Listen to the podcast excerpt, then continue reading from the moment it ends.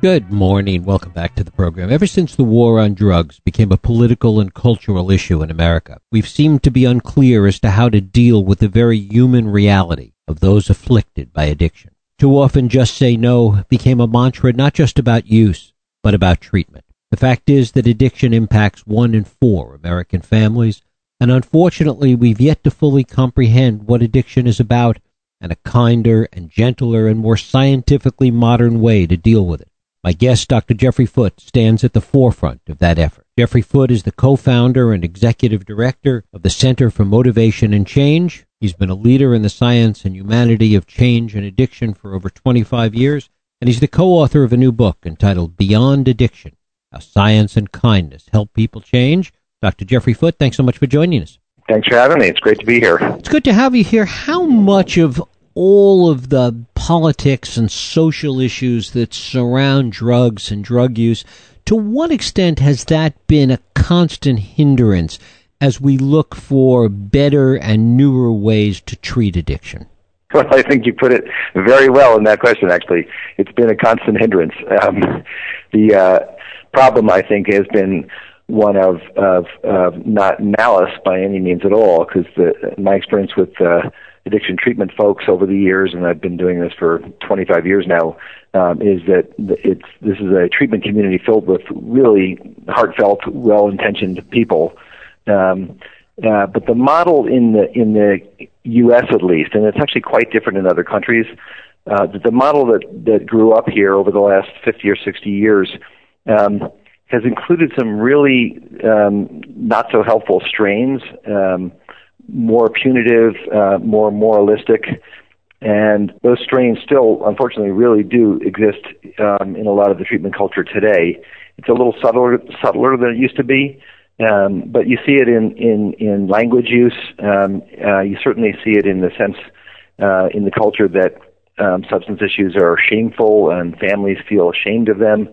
Um, and those those threads that wind through treatment um, really are sort of antithetical to the kind of things that are really helpful for people to change um, and encourage change and encourage increases in motivation. So that, that's why we wrote the book. Essentially, Beyond Addiction. Um, it's it's a guide for families um, who live in a culture where a lot of the messaging and a lot of the input is pretty negative and is much more about confrontation or detachment. Um, and and again, from an evidence-based standpoint, the problem with that those approaches is they're just not so helpful.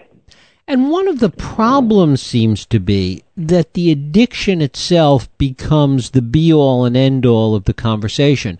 That the larger issues that, that you touch on when you talk about change really get lost in the equation. We look for the, for the shorter term solutions and focus on arguably the necess- necessary things, but sometimes the wrong things. Well, I think that's a great way to put it, actually, because the the you know if you again if you look at um, what the evidence would tell us, and again the evidence is is is research studies, uh, clinical experience, all over the last 30, 40 years when a lot of this has been happening. Um, one of the most powerful findings is that life change is critical to sustaining changes in substance use. And I mean, you, you mentioned the just say no idea. Um, and um, you know, while presumably it was a well-intentioned concept and, and media idea, um, if you dig into it at all, what you realize, and especially when you when you're actually dealing with folks trying to make these changes, is that it's kind of sawdust in your mouth. It kind of doesn't go anywhere or give you anything, um, because what we do know about motivation and change is that people change when they feel competent to make those changes, and they change when they feel like it's important enough. There's something else to go to. Um, so to swap out my use of substances for nothing, in other words, just say no. That's all you need to do is just say no. Is is a really untenable long term strategy. Um, it, it, and so back to your question, if if you're not enhancing other areas of your life, if there isn't a, some other set of enrichment going on, you're left with just a deprivation, um, which is which is not how people change. Um, and it's sort of one of the most important things we know about motivation um, is that people need to have something that is going to be more appealing, um, uh, something that will compete with with their current use. Which, which, by the way, is um, gets to another incredibly important part of this whole thing, um, which we talk about with families a lot, which is your loved one is not using substances because he or she is crazy, typically. Uh, I mean, they independently may be crazy, but that's not typically why they're using substances. Um, they're using them because they get something out of them. Um, and I've, you know, I've said to countless clients over the last 20 years, and you know, if if if drinking or smoking crack or using heroin was like putting your hand on a hot stove, you and I wouldn't be having this conversation. You you just wouldn't be doing it anymore. Um, and so clearly, there's something in it that that's helpful to you which could be anything. Could be anxiety reduction. Could be it makes me feel good. Could be uh, it's the only way I can socialize with people after work. Could be it's the only way that I you know um, don't feel so bad about myself as a dad because I always feel like I don't know what I'm doing. I mean, any uh, could be because I suffer from terrible depression, um, and this is the one way that I can actually feel any better at all. Those are not those are not crazy motivations. They have a destructive downside at some point, but they're not crazy. So it's just a very helpful way, I think, to think about what else could happen and what else could happen in this person's life that would compete with those uh, rewards that they're getting. Of course, the corollary of that that has grown up with it is this corresponding idea that, that those that are addicted have to somehow hit bottom before they'll mm-hmm. do anything about it. Right. Right. And and you know while that can be framed in in clinical terms um, and sound like it's a good idea, um, it, it sort of goes back to your first question. There, there often can be a little bit of a moralistic or punitive aspect of that recommendation or that concept. Um, it's actually one of the things that's been part of the treatment field for a long time, which, uh, which I, which drives me a little crazy. The, the sense that um, someone's coming to me for help uh, and it's not going so well. It must be because they're not ready. Um, and you know, my job as a psychologist is to help them get ready, not to pronounce them unready until and until such time as they've gotten ready. I'm not going to work with them. By the time they're ready, they don't need me anymore. Um, so I consider my job as a mental health person um, to be helping them find their way to in- increases in motivation. Um, and again, if we go back to, to the book, to the Beyond Addiction book we just wrote, that's a guide for families to help in those same ways. How do you stay out of those really motivation crushing interactions for everybody, those ones that just induce a sense of helplessness and despair in everybody? Um, and how do you shift that to one where there's actually going to be an increase in motivation and things are actually feeling more positive, which is something that, that both both parties, the person struggling with the substances and the family, respond to in a very positive way. One of the problems in talking about this and in trying to, to bring people to this more modern approach is that the failure rate is so high, the success so low. And mm-hmm. while in traditional medicine, and we might accept that with something like a certain kind of cancer, when it comes to addiction and mental health, we have a different attitude. Yeah, yeah, um, and, and I think that's a, it's a multi-part um, problem, uh, multifaceted problem. But um, you know, it's it's an interesting thing when you look through the literature about controlled studies, and when you do really well um, conducted uh, treatment, and um, people are trained and they're supervised and they know what they're doing, and they're getting support as treatment providers along the way. Treatment outcomes are actually pretty good. Um, there's kind of a sense that that this is a you know, a, a hopeless um, illness that people struggle with, and everybody relapses and so forth. When you're actually working with, with effective treatments and you're giving effective support to the providers, and you're doing things like we're trying to do in terms of reaching out to families, um, which is to educate the families and include them in the process, success rates are quite a bit higher. Um, and um, which leaves everyone more hopeful, um, and, and it doesn't end up feeling like this is just you know shoveling you know sand into the ocean and it's not going to stop anything because um, because the data doesn't actually show that the data actually shows that you can be really quite successful um, if you are using the right approaches, if you tailor it to the person, and if you work with their families. And, and there's just a lot to the what I'm describing as the right approaches. There's a lot of stuff out there that doesn't get used. People don't even know about. Um, and the basis of this book, the core of it is really this um, a, treatment approach for families called CRAFT, which was developed by a guy named Bob Meyers. He's a psychologist out at University of New Mexico. They've done a number of studies by him and a number of people around the country on this. It's a way of working with families, and again, that's that's the core of the book. Um, and that's an approach that's evidence based, meaning it's been shown to be effective compared to other approaches, compared to interventions or compared to Al Anon. Um, and I could walk, and I have walked into a room of, of addiction treatment professionals and said, "Anybody know what craft is?" And not a single hand will go up. Um, uh, so that that type of thing is part of that picture that you're talking about of like, well, but but what if nothing is really working? Um, there's a lot that works, um, but there's just also a lot that actually has not permeated the treatment culture or the general culture. Um, and you know, craft would be one of them. There's lots of other pockets uh, that of, of really good treatment that don't make their way into the culture very well yet either. Talk a little bit about what this particular treatment is about. How does it work? Right. So uh, craft is again specifically for the family. Um, uh, Dr. Meyers designed it initially um, in its classical form. Now it would be um, for families of someone who's saying, "I don't want help." So you know, a call that any addiction treatment professional has gotten is, you know, um, my husband is drinking, um, you know, the family is going to hell in a handbasket. Um, I don't know what to do, and he's telling me to leave him alone. I'm just making a mountain out of a molehill. Um, what should I do? And and the the traditional answers, unfortunately, the traditional answers to date have been um, uh, go to Al-Anon, um, which, by the way, is incredibly helpful for some group of people, um, or do an intervention um, which is you know the sort of the cultural view of how you deal with addiction in a family, which is lots of drama, lots of door slamming and tears and cursing, and you know finally the person gets packed off and goes to rehab. That's such an incredibly limited version of what you can do to help someone, um, and um, uh, craft. The the huge difference with craft and those other approaches is craft says, and craft has demonstrated over and over again to be an approach that says you need to take care of yourself, which is what Al Anon tells you, and is very powerful and very helpful for those people who go to Al Anon.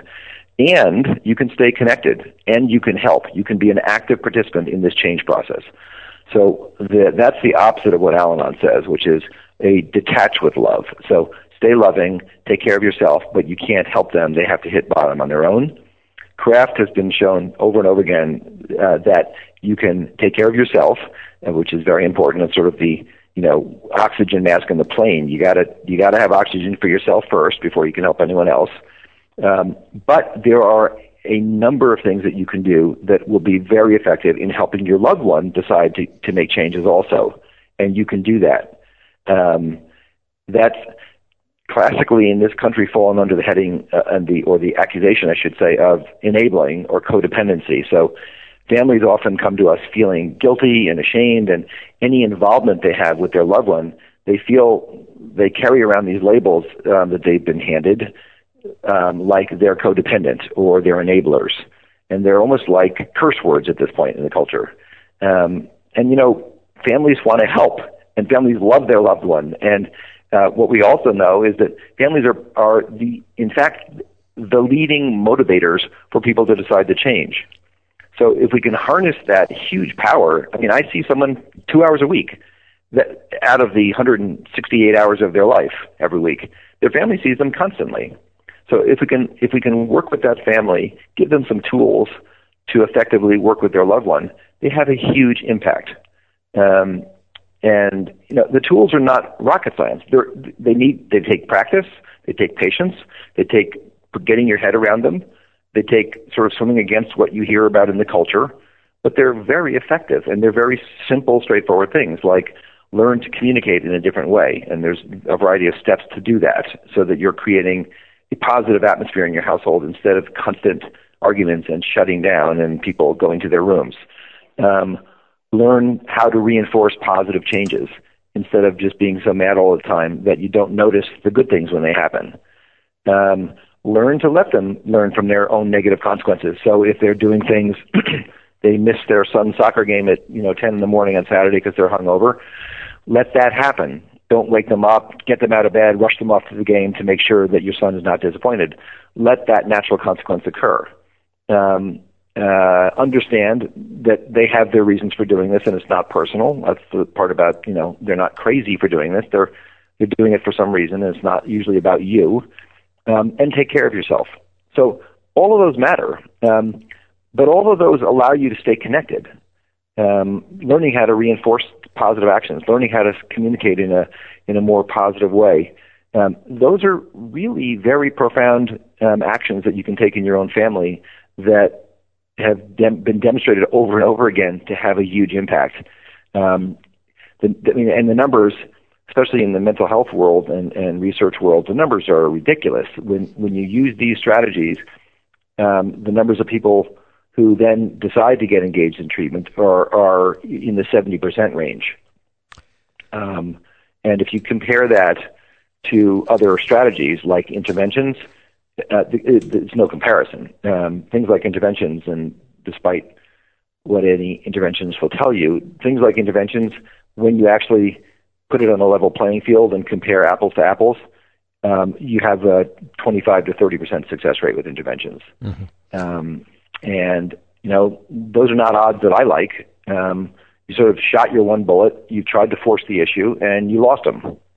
Um, and that's not what craft does. Craft is, is collaborative and inviting in um, and really geared for the long haul. The point is not, can I get you to go to rehab? The point is, can we start to create a whole different atmosphere and way of being in this family that's going to support long term change? And supporting long term change is the thing that matters. It's not, can I get you to talk to the doctor one time? It's not, can I get you on the damn plane to go to rehab? That's not the point.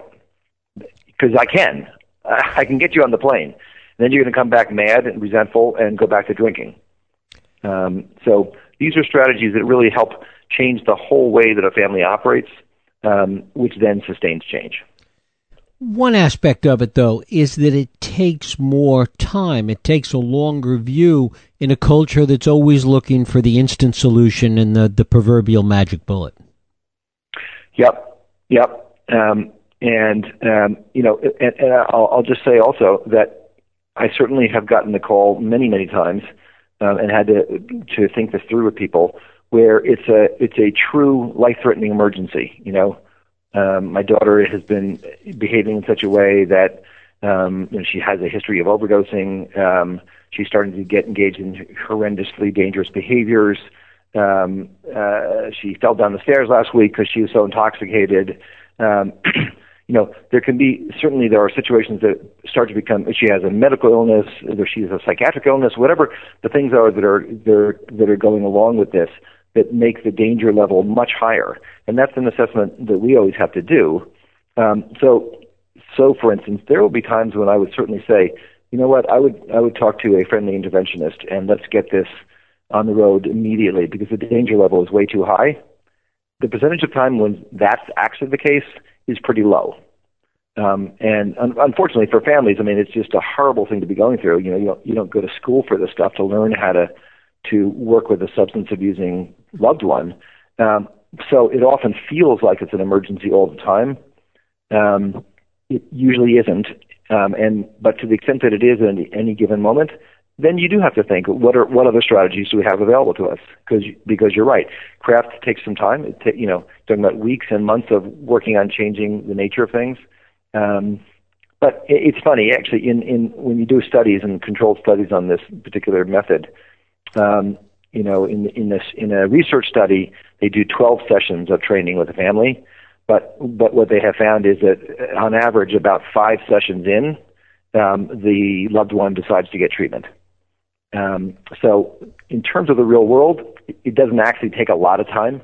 It doesn't take, it's not overnight, but you're talking, you know, three, four, five weeks until some impact is actually um, uh, substantial.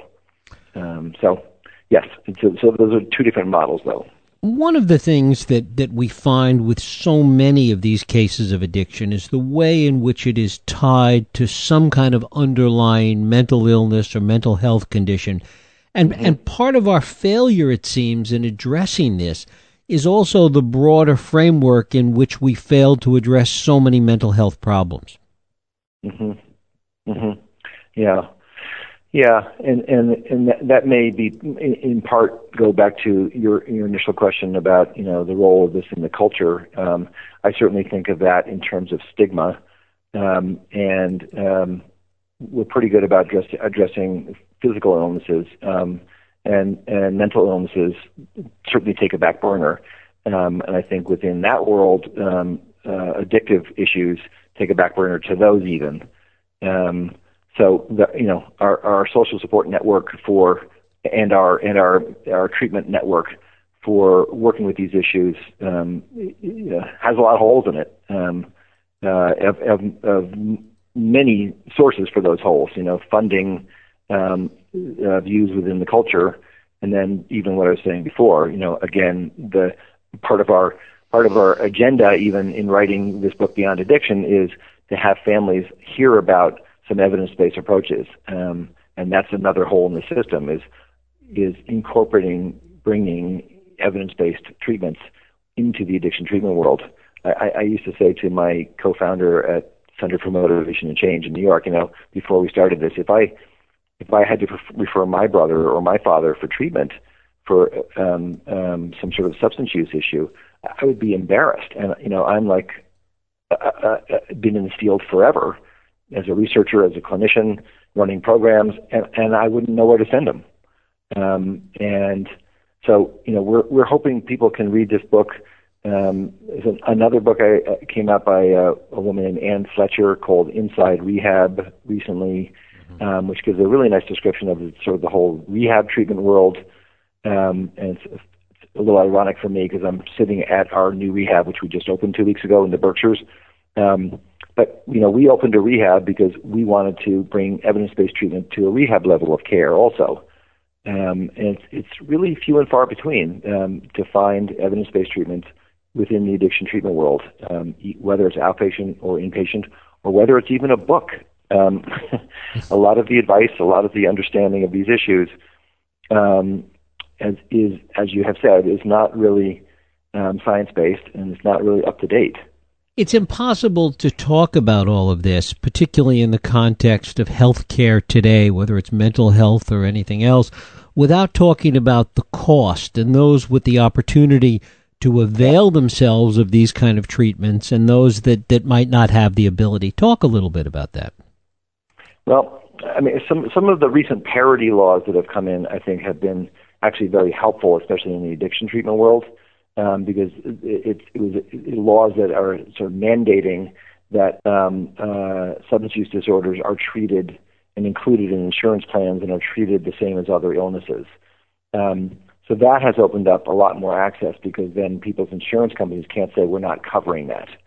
Um, so that's that's been a very helpful thing, and, and um, so that's one big positive I think. Um, uh, another another interesting phenomenon, I think, is that um, while the the flood of people who need this kind of help is is tremendous, um, at least within the VA system um, and the um, um, publicly funded healthcare system, um, there's a lot of work within government systems to do ongoing training in evidence-based treatments. Um, somehow, the the, um, the federal government got the bug to to bring in evidence-based treatments. State by state, it's starting to happen some, so that you know uh, insurance panels or state regulatory panels are starting to convene over the last five ten years and say, look, we want to we want to uh, only certify uh, programs that are doing evidence-based treatment, or we're going to only pay for treatments that are evidence-based. If I'm an insurance company, um, that's been a real hit or miss kind of process. Um, and unfortunately, I think in some states it's sort of more like voting, you know, get a bunch of people together and let's all vote on what we think and what's our favorite treatment, which is not exactly the best way to go about doing it. But in lots of other states, it's been really scientifically based, and they've called in lots of experts to to sort of testify and think about what what do we know um, from research, what do we know from clinicians, what do we think is actually going to be most helpful, and then try to establish those standards within a given state. Um, um, but as I said, some of the best work that's being done right now is being done in the VA system. Um, I, I, I feel bad for those guys because they, they, they can't possibly keep up with the amount of work that needs to be done.